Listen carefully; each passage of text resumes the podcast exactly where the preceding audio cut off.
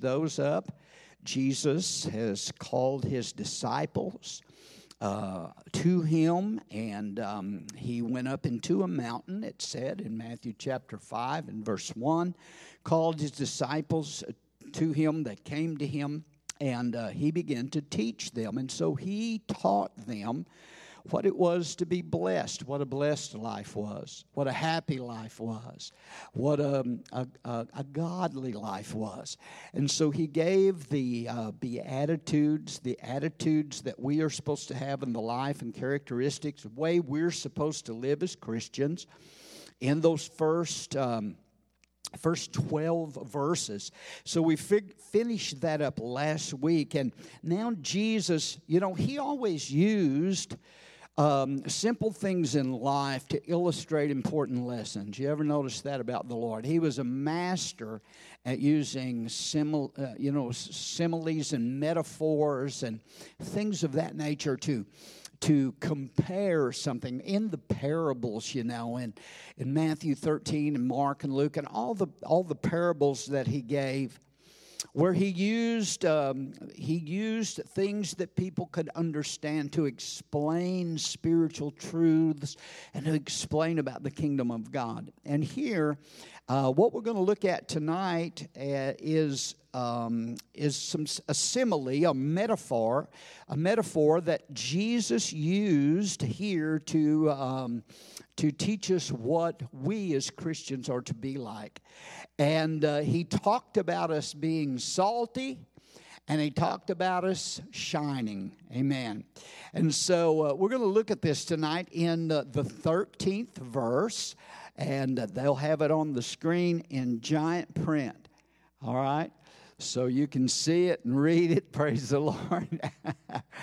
But the 13th verse, amen. I don't have giant print in my Bible, so I'm going to have a little help. Praise God. The 13th verse, Matthew 5:13, Jesus continues this sermon by saying, "You are the salt of the earth, but if the salt loses its flavor, how shall it be seasoned? It is then good for nothing." Now, I don't want to be good for nothing. Come on, amen. He said it's then good for nothing but to be thrown out and trampled underfoot by men. You are the light of the world, a city that is set on a hill that cannot be hid. Nor do they light a lamp and put it under a basket, but on a lampstand, and it gives light to all who are in the house. Let your light so shine before men that they may see your good works and glorify your Father which is in heaven. Do not think that I came to destroy the law of the prophets. I did not come to destroy, but to fulfill. For assuredly I say to you, till heaven and earth shall pass away, one jot or one tittle, which is the smallest letter in the Hebrew alphabet.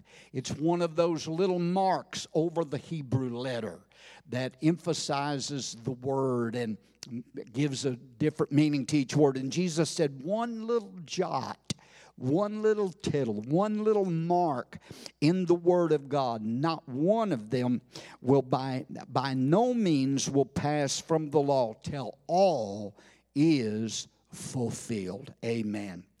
Now, Jesus here, as I said, he's giving a metaphor. He begins with talking about the salt of the earth. He's teaching some important lessons here to us about what we are to be like as believers, those who are living their life according to these Beatitudes that he gave here.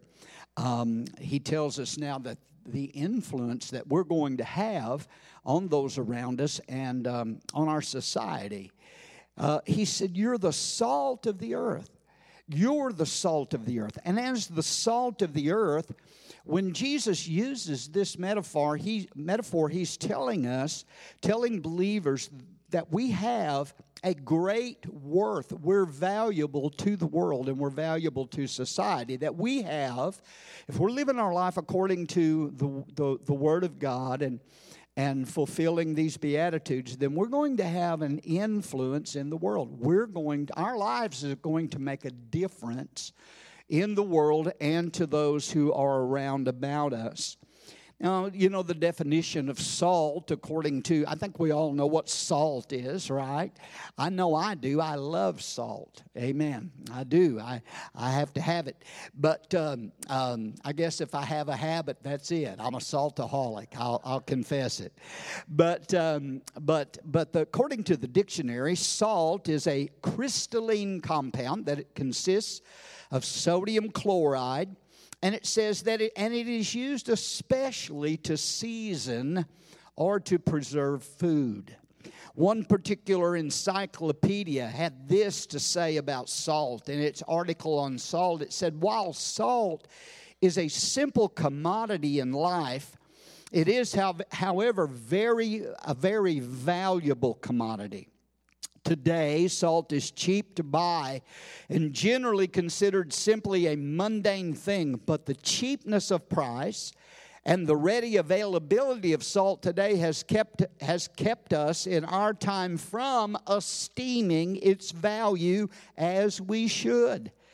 However, salt has been important to man as a seasoning, notice this, as a seasoning and preserving agent since prehistoric times. So according to that article in the encyclopedia, salt is very valuable. It's a very valuable substance. So it's very important to society. And here Jesus shows the great value of the Christian by comparing us to salt and saying that we as believers are the salt of the earth. He's telling us, revealing to us the great value that the Christian is to the world and to society. Even though by those in the world, we are not considered to be very valuable at all. Amen? The world doesn't think that we're valuable. But those who do reflect the conduct of these Beatitudes do have an influence. And I want you to understand that tonight, that as a born-again believer, as a child of God, you have an influence in this world. And if we're the salt of the earth, it is a positive influence. See, listen, this godless world hates Christians. We dealt with that a little bit last week. We talked about persecution. Just because you're a Christian, there's going to be some people that will not like you. They don't want anything to do with you. There's a hatred there because of light and darkness, and we'll talk about that a little bit later on. But the godless world hates the church. They hate Christians, and you know what? They wish, they really do. They wouldn't come out and say this, but they wish they could get rid of us. They would love to get rid of us. They would love to get rid of the church and get rid of Christians. They were so happy a couple of years ago when they had all the churches shut down. That excited a lot of people. They were glad about that. Didn't excite me too much. I wasn't happy with it at all.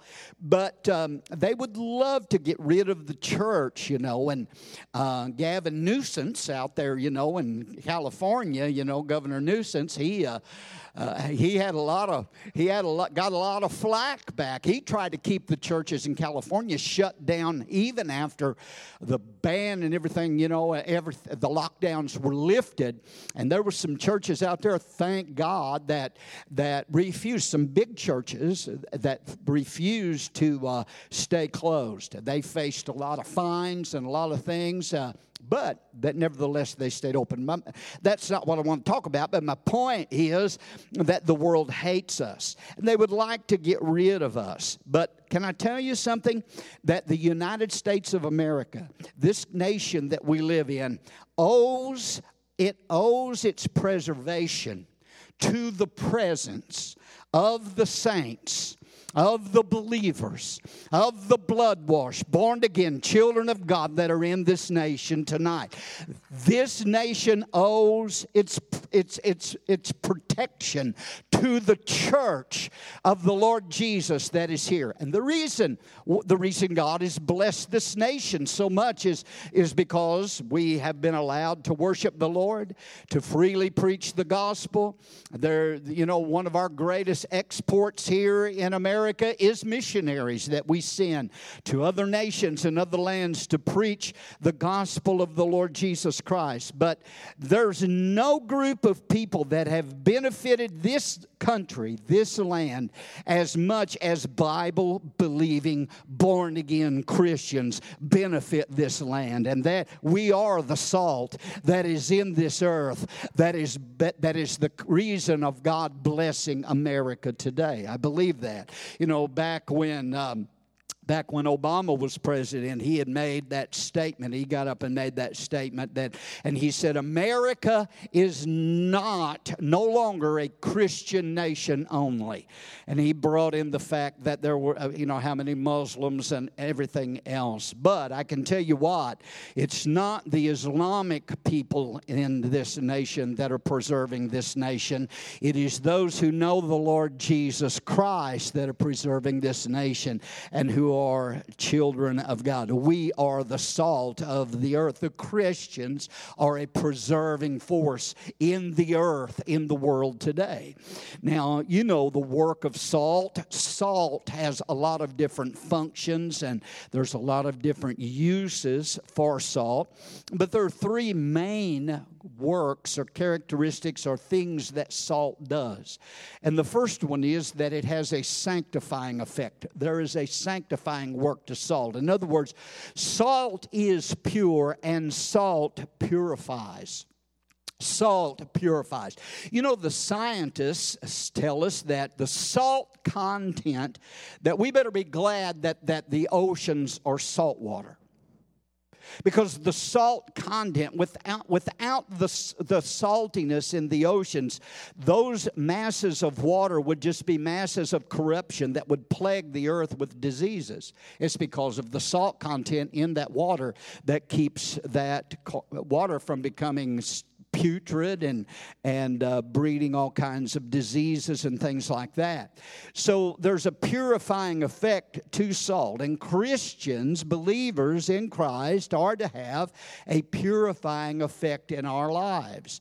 I mean, there's to be, should be, and must be a moral and a spiritual influence in us, in the church, in the believers that prevents the spread of corruptive forces. That is what one of the things that Jesus was referring to here when he said that we are the salt of the earth. We have a purifying influence, or we should have a purifying influence in the world today. Now, as a believer, as a Christian, when you maybe in the workplace, and I've had this happen before, but when a Christian walks into a room where there's other people there, and there may be some off-color jokes going on or some bad language being used, but how many times when a Christian that is known, they know you're a Christian or a minister of the gospel will walk in there and they'll start cleaning up their language or stop talking about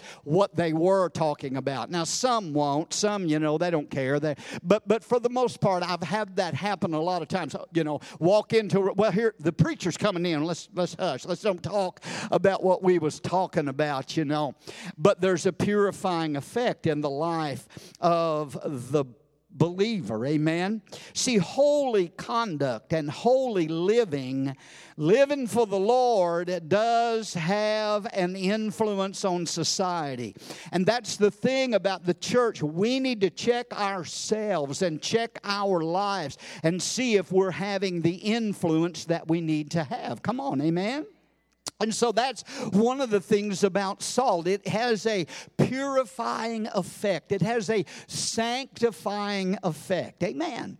And so a lot of times people will honor that. If they know you're a Christian, your life affects them in that way. But there's also a saving work of salt. And here's one of the things that salt does is that salt preserves. Not only does it purify, but it preserves and it heals. See, salt is a great preservative. We all know that, don't we? Wasn't that what they did before refrigerators? And oh, aren't you glad we got deep freezes and all that? We can just put all of our meat in. But before they had refrigeration and all of that, salt was used to preserve the meat, to prevent meat from decaying and from becoming rotten. And that's one of the effects that the church should be having on the world is we should be a preserving force to hold back corruption. Amen? That should be one of the things about the church, the holy conduct, the holy lives of believers, having that preserving effect can save a nation and a society from the judgment of God. Now, somebody said, I don't know about that, Brother Rick. Well, I do. Because the Bible does bear that out. Amen? I mean, if you go back to the time of Sodom and Gomorrah, there wasn't any more wicked place on earth than Sodom and Gomorrah, right? It was very wicked. It was very vile. And the sin of that city had gotten God's attention, and he sent some angels down there to destroy Sodom and Gomorrah. But there was Lot in Sodom, and that story illustrates the preserving effect of godly people because, you know, Abraham was what? He was interceding for the cities of Sodom and Gomorrah. He knew God. God had let him know, you know, they're going to be destroyed. And Abraham begins to intercede for those cities because his nephew's down there. He doesn't want him to die. So he begins to intercede, you know, Lord, if there's 50 righteous, will you spare the city for 50? God said, yeah. And he got him down, you know, to 40, to 30, and all the way down to 10. Got him down to 10, and he said, will you spare the city if there's just 10 righteous people there? And God told Abraham if he could find 10 righteous people there in Sodom, that he wouldn't destroy Sodom and Gomorrah. As wicked as they were, he wouldn't destroy them for 10 righteous. You know what that tells us? That righteousness has a preserving effect. Amen. Righteousness will hold back the judgment of the Lord. Amen. So I believe, and I said this earlier at the beginning of this lesson, that the preservation of America, depends on the presence of the church. The preservation of this earth, other nations, depends upon the presence of believers, of Christians, of the church in those nations. Amen. The church universal. Hallelujah. God's got believers in every country and every nation. How many knows that? Amen. So the church provides a preservative and a healing that no government program can equal. Listen, this nation needs believers. Amen. We need Holy Ghost-filled people. The church is important to the world today. I mean, the Bible says, you know, that verse that we're all so familiar with and aware of, 2 Chronicles 7:14. What did God say? If my people, he's talking to his people, if my people, which are called by my name, will humble themselves and pray and seek my face and turn from their wicked ways, then I will forgive their sin. I will heal their land. So healing of a land, healing of a nation comes through salty saints. Praise God. When God's people will pray. Proverbs 14:34 says that righteousness exalts a nation, but sin is a reproach to any people. But what did he say exalts a nation? Righteousness. Amen. So, you know, we're looking to the wrong source for healing in America. It's not going to come from the White House. Definitely not right now. But not at any time. It's not going to come from the White House. It's not going to come from Capitol Hill. It's not going to come from the courthouse. It's not going to come through the Supreme Court. Amen. Help from America, for America, is going to come from the church house. It's going to come from the people of God. It's going to come when God's people are the salt that they need to be. Can I get an amen tonight? Hallelujah, hallelujah.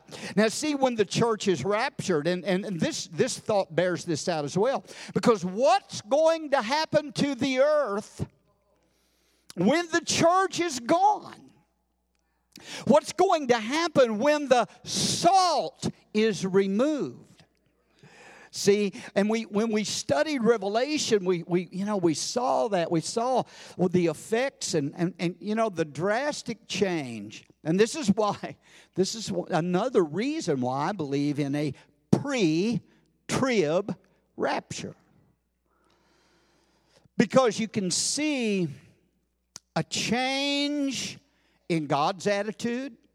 You can see a change taking place in Revelation after Revelation 4:1, from Revelation 6 through 19, there's just an absolute change. There's judgment, there's destruction, there's, you know, catastrophic events that come on the earth. More people, you know, a third of the population of the world is going to die. So when the rapture of the church takes place and the salt is removed, that preserving influence is removed, society is going to become more putrid. It's going to become more vile and more rotten than ever, because the preservant has been removed. And judgment is going to fall when the church is removed. We're not here. God's not called us to wrath. He's not called us to be judged. He's not going to, you don't leave his church here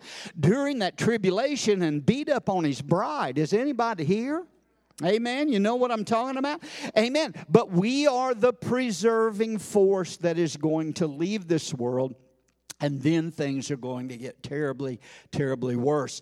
But the third thing that salt does is it has a seasoning work. There's a seasoning work in salt. I said it earlier. I love salt because salt adds flavor. Salt makes food taste better. My wife's laughing, but it's a fact. Amen. I don't know about anybody else. I'm standing on the word. Jesus said in one place, he said, have salt in yourselves. So I'm claiming that. Praise God. I'm going to keep salting my food. Amen. And because I like it. Salt adds flavor. It brings out the best in food. And I just could not imagine. I can't make myself. I've often said, man, if they ever put me on a salt restricted diet, or you know, because I've tried one time that Morton Light salt, and I tried that no salt, and I can't go with that stuff. Amen.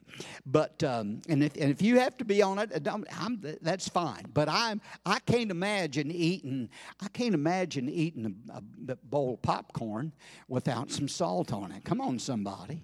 I cannot imagine cutting into a nice, red, juicy, ice-cold watermelon in the summertime without putting some salt on that watermelon. Amen. Now, I put salt on my cantaloupe, too. Some people put sugar on there, but I like salt on that.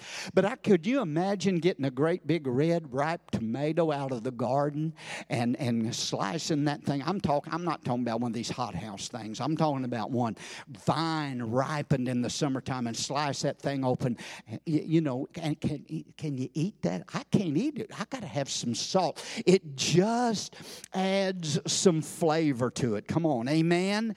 Hallelujah. It's got to have some salt. It just brings out the flavor. And that's the way Christians are supposed to be. Jesus said we are like salt. We bring flavor to life. Can you imagine what a terrible place this would be without Christians that are full of the joy of the Lord, the joy of the Holy Ghost, amen. The presence of godly, salty saints that are in this world to encourage people, to lift people up, to inspire people, to be a blessing. Listen, God has put us here to be encouragers and to bless one another and to be a blessing. He told Abraham, I'm going to bless you, but I'm going to bless you so you can be a blessing. And God wants you to be a blessing to others. That's why He's made you a salty saint. Amen? You add flavor to life. You add flavor to this world. We encourage one another. Salt, there's something about salt. It always, always makes its presence known. You can tell when there's salt in food, and you can tell when there's too much salt in food. Huh? You ever oversalted anything? You know, Vicki and I were, one time I remember she was fixing some fresh green beans and new potatoes, you know, and she'd put some salt on. I didn't know she'd salt them, so I salted them too. And I remember, you know, the first bite, they really looked good, but the very first bite we took, salt made its presence known. You could tell it was there. You knew salt was in that food, so you can't hide it. Come on, amen? So a salty saint cannot be hidden. You can't hide it, just like the light Jesus is going to talk about, putting it under a bushel. You can't hide it. So it always makes its presence known. But the thing about salt, it gives flavor, but it also promotes thirst. Does it? Does salt make people thirsty? If you eat, get something too salty? Huh? It makes you thirsty. You heard the old saying, well, you can lead a horse to water, but you can't make him drink. Well, fill his mouth full of salt. Give him a bunch of salt. Give him a bunch of salt to eat. Amen? He'll drink a tub full if you make him thirsty enough. Well, that's the way it is. That's the way we should be as Christians. We should promote a thirst in those who are not saved to want what we have. Oh, help us, Jesus. Huh? It promotes thirst. See, Jesus said we're the salt of the earth, not the vinegar of the earth.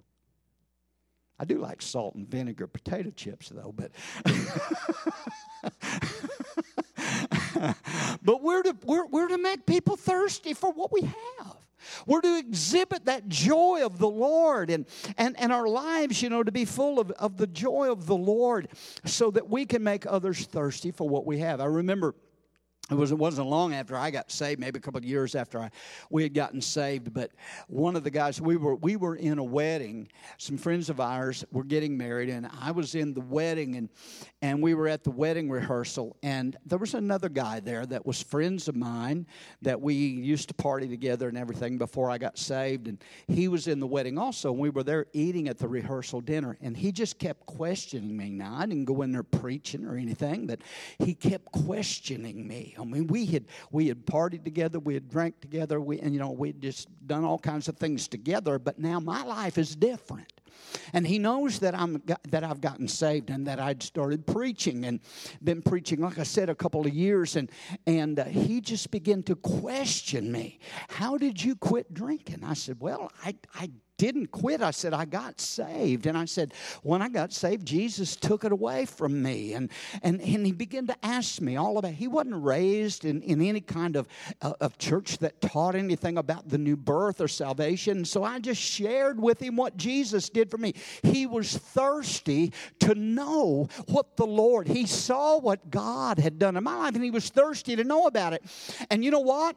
It was, a year or two later, but anyway, this dude dude got saved. This guy got saved. This friend of mine, he's been a pastor now for a number of years, and praise God. But you know, I didn't do anything other than make him thirsty for what God could do for him. Shouldn't we all be that way? A desire to make others thirsty. I mean, if we walk around, you know, just it's such a hard old way. Oh, poor old me. Everything's going wrong with me, and nothing ever goes right, and we're complaining. We're miserable all the time. There ain't nobody going to want a Christianity like that. But if we have the joy and the peace and the blessing of the Lord and the goodness of God going forth out of our life, it'll make people thirsty for what we have. Come on, amen? You believe that?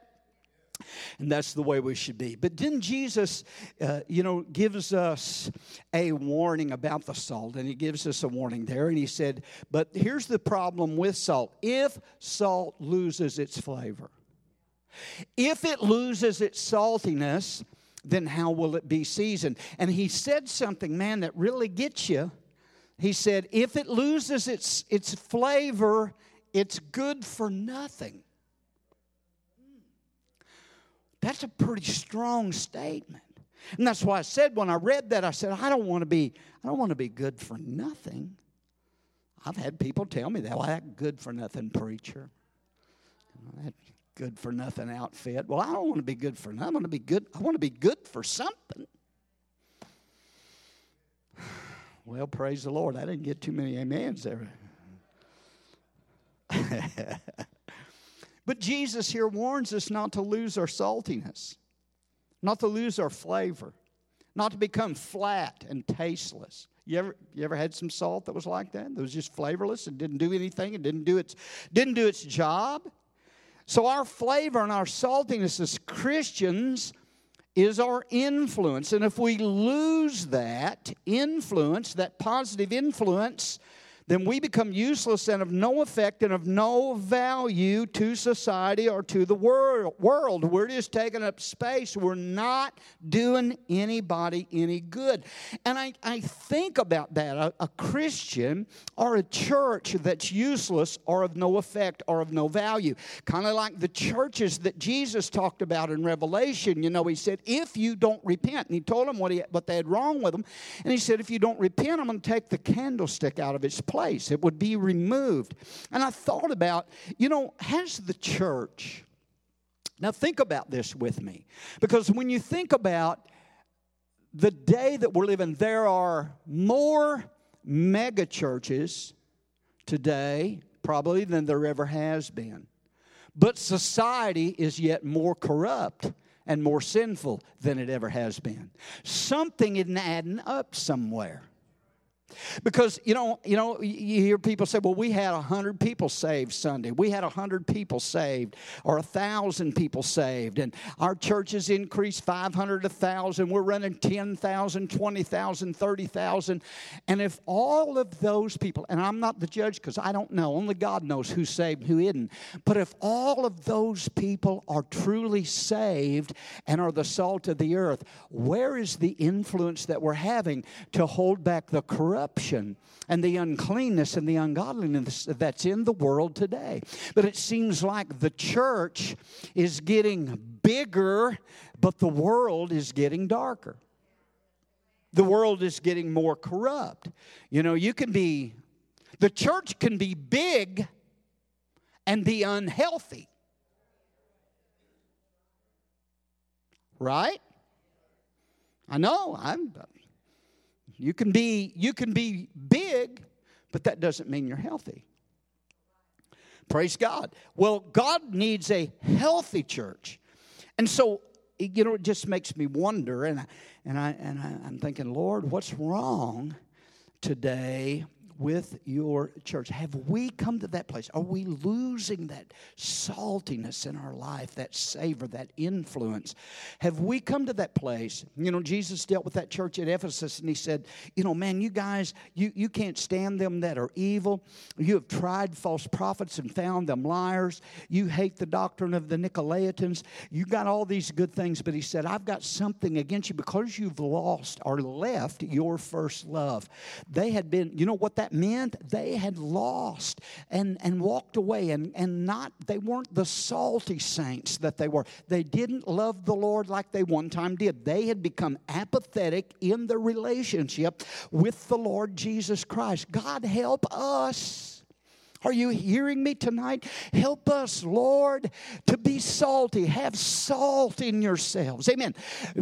Paul said, let your speech, your words be with grace and be seasoned with salt, that salt of the word of God. Let your speech be seasoned with that salt.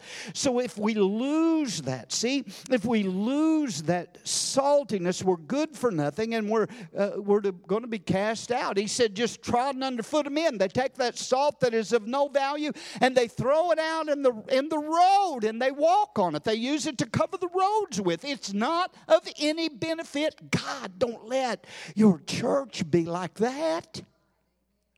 That's why I'm preaching revival all the time. We need a revival. We need a move of God. We need a stirring. Amen. Y'all still here, okay? But then he gives the other metaphor, and he says, "You not only you're the salt of the earth, but you're the light of the world. You're the light of the world." You know, the world today is boasting that we're the most enlightened generation that has ever been. Oh, man. But in reality, this world's more and more, it's just getting darker and darker and darker. And it's in desperate, desperate need of light. And the Bible teaches us, and the Bible tells us that sinners, those who don't know the Lord, are darkness and are in darkness. And those who are saved are the light. Amen? Right? The fact is, the very fact that Jesus said that we're the light of the world, that there needed to be light, that proves that there is darkness. That proves that there is spiritual and moral darkness in the world. And Jesus is telling us as believers in the church that we are to be the light in a dark world. And when you and I get saved, we go from darkness into light. We're translated, amen, out of the kingdom of darkness and placed into the kingdom of God's dear Son. We know that we've passed from death to life. We know that we've been turned from darkness to light. Amen. When we've been saved. I once was blind, but thank God tonight I'm glad I can see, and I'm in the light tonight. I'm no longer in that morass of darkness in this world. Amen. But that goes to show you, it proves that this world is in darkness, and Christians, believers, the church is to be a light. He said that we are to be a city that is set upon a hill that cannot be hid. A city on a hill is conspicuous. I mean, at night you can be traveling and from a great distance, if that city's on that hill and it's lit up, you can see the lights of that city from a long way off. And ladies and gentlemen, we should live our Christian life in that way. That there is no doubt, are you hearing me? That there is no doubt in anybody's mind that we are a child of God. They wouldn't even have to ask, are you a Christian? They'll know by the light that we're shining, because Jesus is living on the inside of us. Hallelujah. This little light of mine, did you remember that old song from Sunday school? I'm gonna let it shine, let it shine, till Jesus comes. I'm gonna let it shine, let it shine, let it shine, let it shine. How many's gonna let your light shine in a dark world? Woo, hallelujah.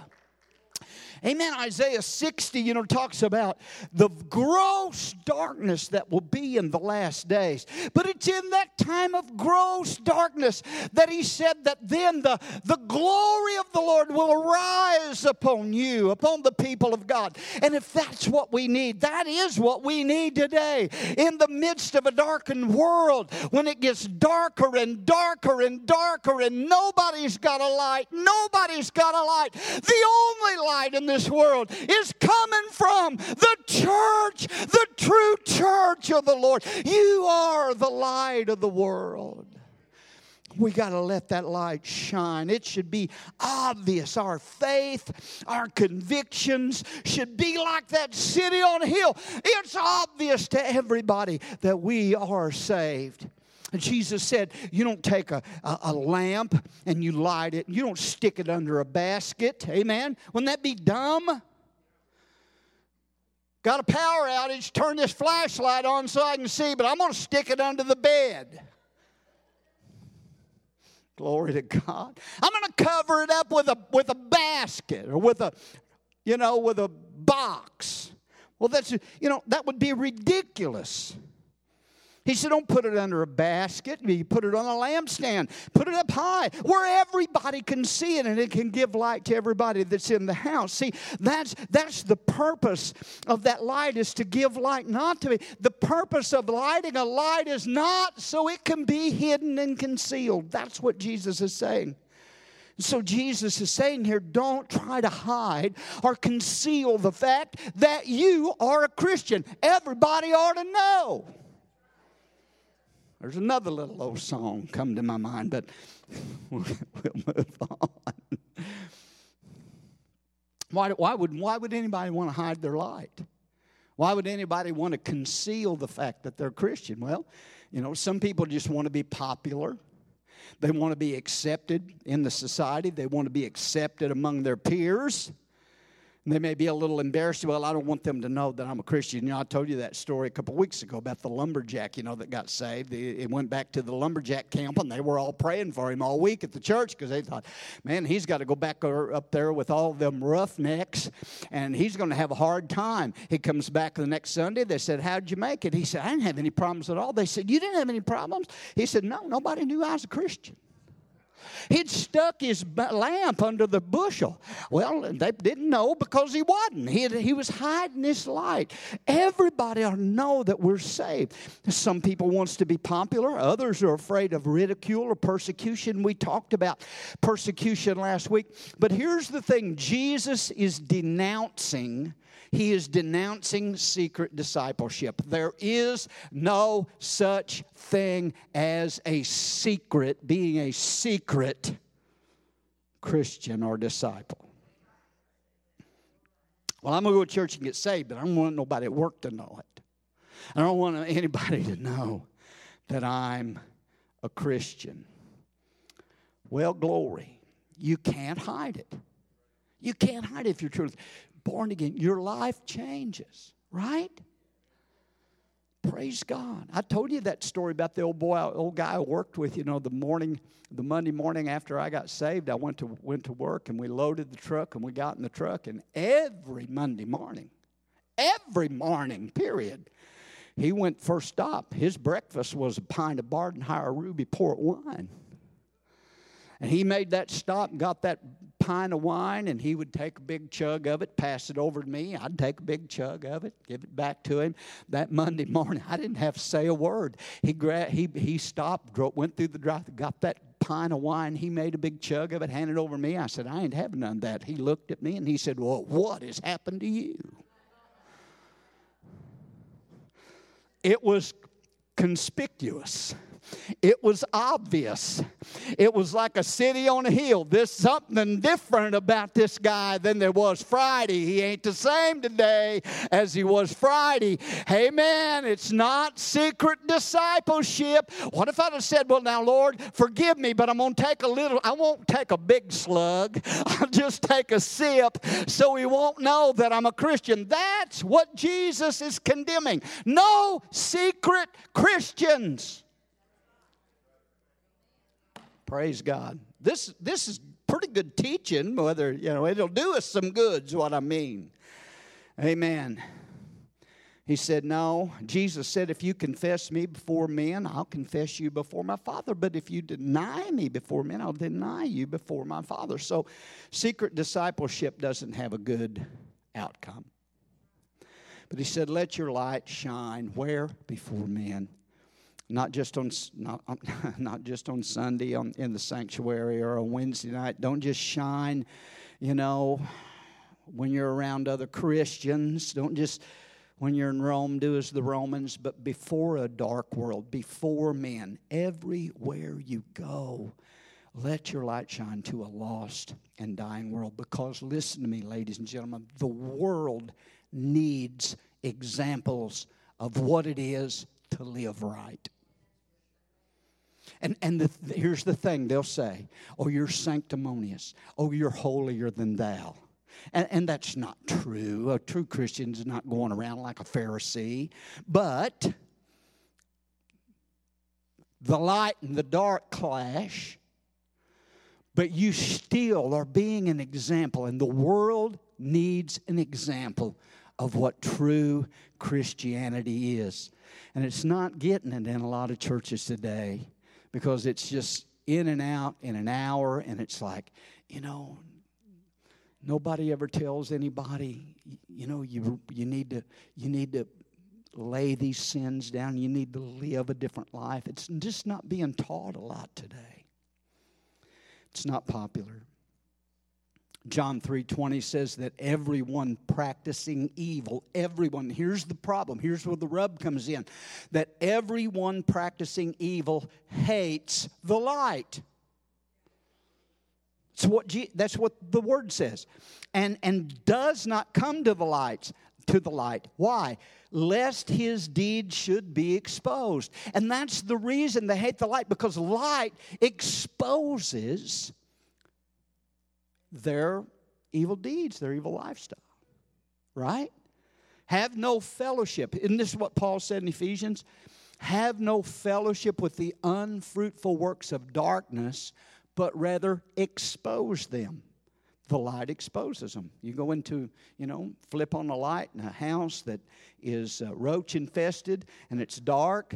Amen. And then just they go to scatter. They're hiding. They're running from that light to get away from that light.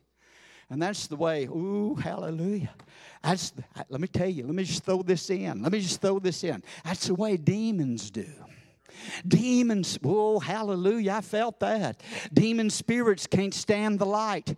You walk in the light as He is in the light. And the blood of Jesus Christ, His Son, cleanses you from all sin. And I'm going to tell you, demons got to flee from that light.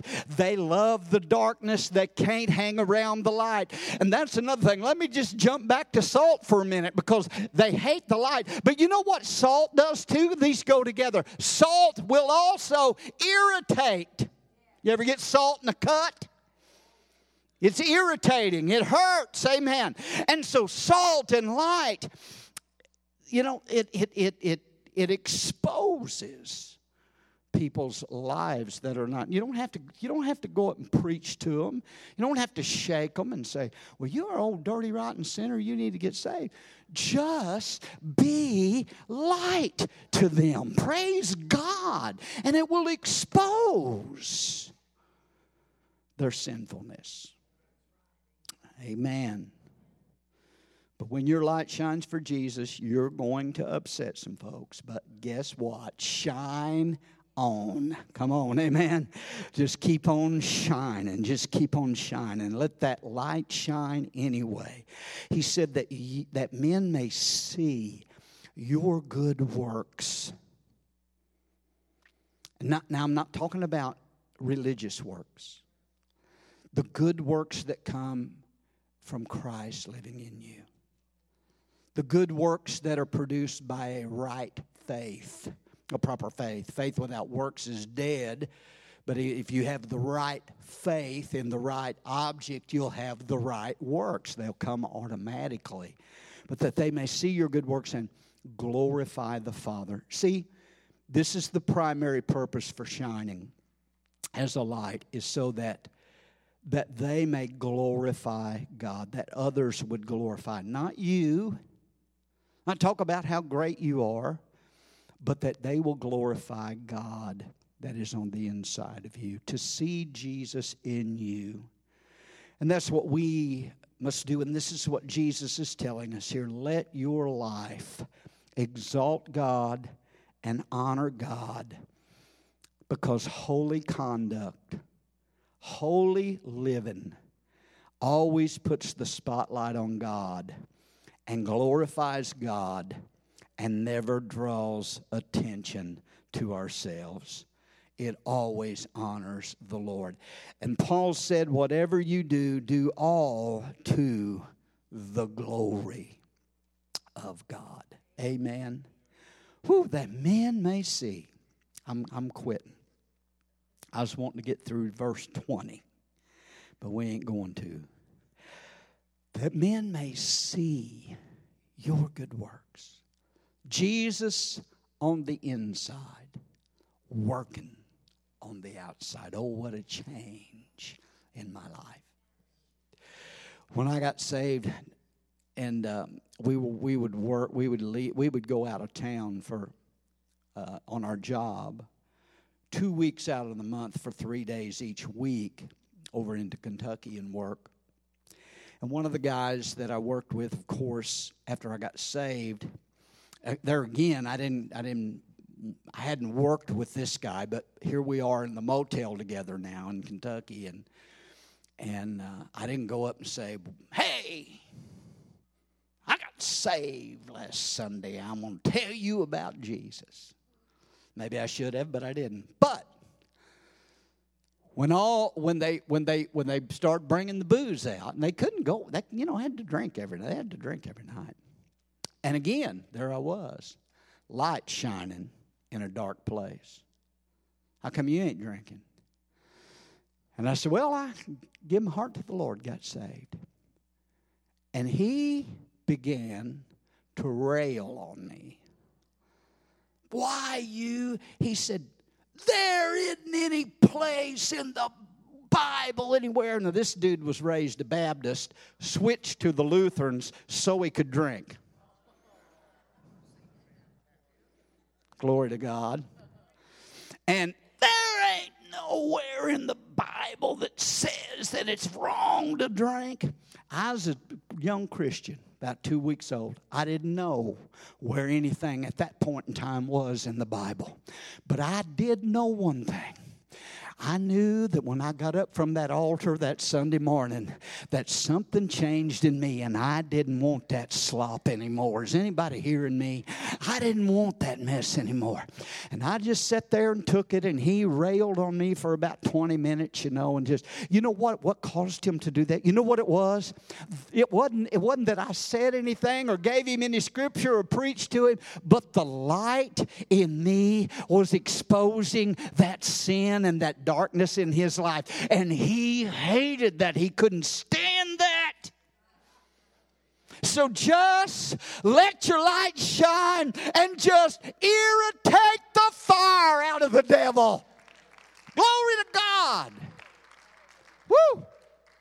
That's what we got to do. And that's what Jesus is saying. Be salt, be light. Be salty and be shiny. Praise God, and be the kind of Christian that God wants you to be. Let Jesus live in you. Amen. Heavenly Father, thank you tonight for your word. Oh, for your blessings. And Lord, help us tonight to apply this word to our lives. Make us this type of believer tonight, Lord, salt and light in our lives, that we'll be a witness to this community. My prayer, Lord, is that Abundant Life Family Church will be a light, will be a city on the hill, shining throughout the community of Farmington and all the mineral area. And we thank you for that in Jesus' name. Amen. And amen. God bless you. Shake hands tonight. Be friendly. We will see you all on Sunday, okay? Have a great rest of the week in the Lord.